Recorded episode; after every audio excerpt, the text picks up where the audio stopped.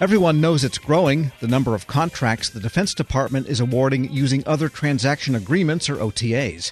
Congress is watching, contractors are wary, so just how big is it? Joining me with results of detailed research, the Senior Vice President for Strategy and Analysis at Govini, Jim Mitre. Mr. Mitre, good to have you on.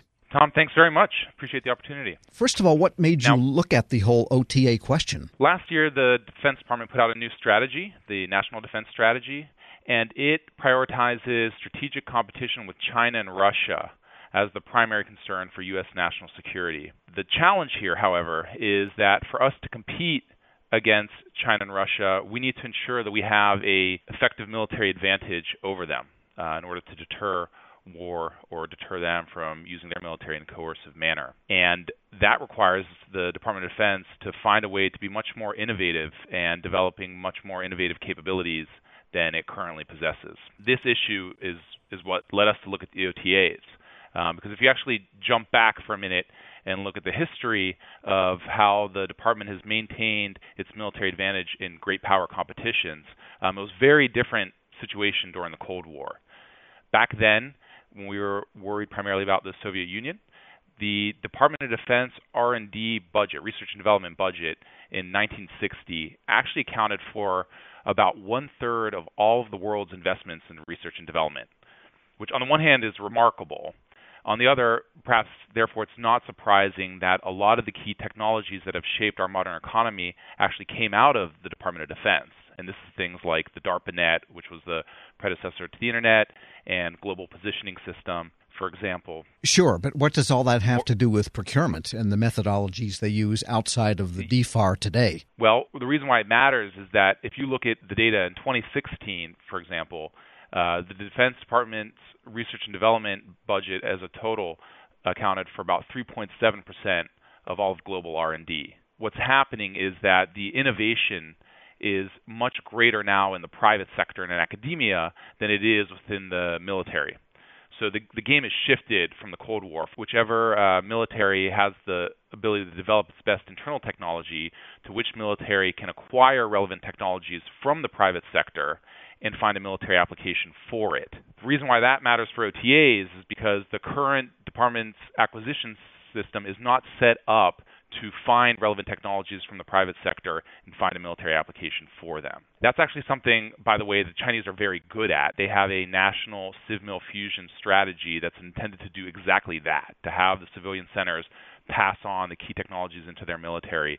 Um, and so, from a from a long-term competitive perspective, we have a we have a real challenge here. The OTA authority itself uh, didn't start with DoD; it started on the civilian no, side and it's That's primarily right. aimed at the acquisition of prototypes. Not exclusively. So it's aimed at the acquisition of re, uh, relevant technologies that can relate to research and development.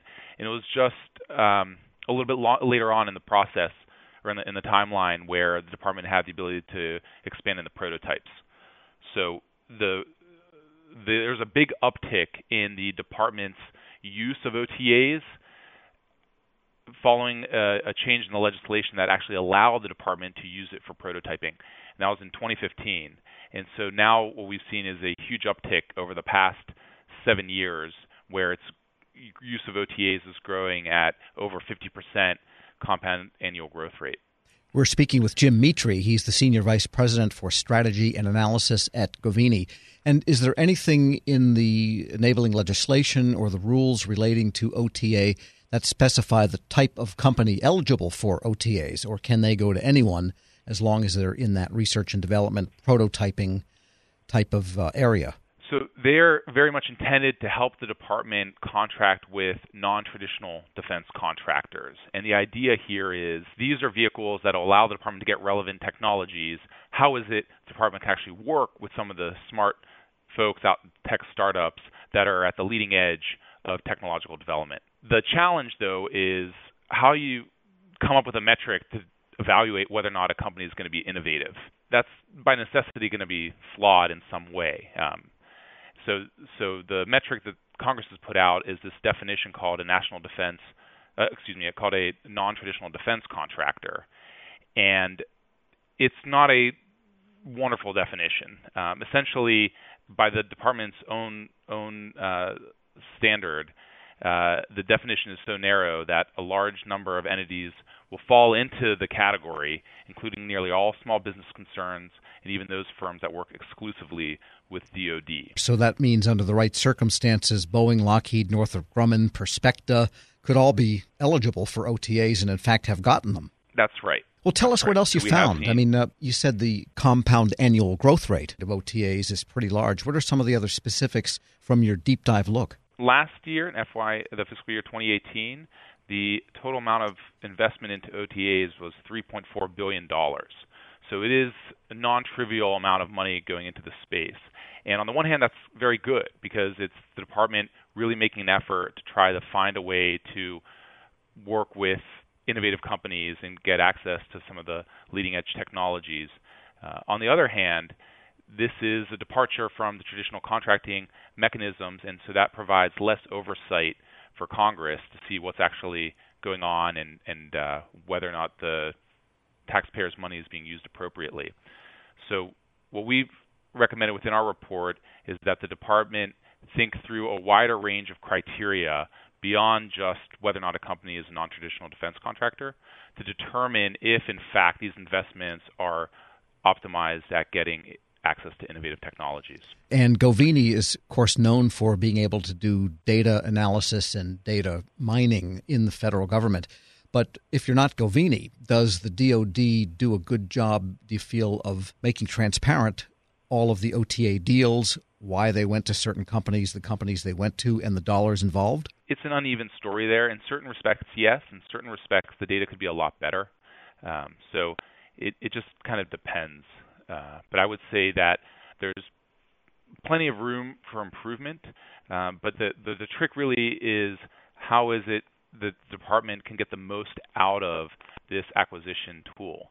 Uh, because co- as as the investment in it grows, Congress is going to get increasingly interested to understand where this money is going, and it's really in the department's best interest to try to focus these investments as much as possible on getting the key technologies out of the private sector. And given what you said, the fact that the definition of companies that are eligible is all is vague, were you able to get some conclusion as to whether OTAs are in fact generally going to non-traditional contractors? Yes, the money is going to non-traditional defense contractors. The the challenge though is that the term non-traditional defense contractor is very broad and allows a range of different companies to fall under that label. So, yes, it's going to non-traditional defense contractors. What's unclear is whether or not it's actually going to innovative companies um, and companies that the department doesn't traditionally work with. And that's where the research finds that that actually may not be the case. Um, we we identified a couple of alternative criteria that the department should consider before determining where its OTA dollars should go. And one of them, for example, is geographic place of performance of the contract. As you know very well, the nation has high tech hubs, you know, certain cities where you have a mix of academics and uh, leading edge companies that are at the forefront of developing a particular technology. It can be mobile computing in Silicon Valley, robotics in Pittsburgh, biomedical technology in Boston. And if you were in the Department of Defense trying to find a way to get access to those types of technologies, one would imagine that a lot of these OTAs would actually target exactly those types of uh, uh, high tech hubs. But the data suggests that it's not. Uh, that there's a little bit of a disconnect between where the OTA dollars are going and where some of these centers of innovation are. So instead of necessarily always going to innovative companies in different areas, it sounds like a lot of the money is going to regular companies who the department thinks is doing innovative things. That's right. So that, that is what the data suggests.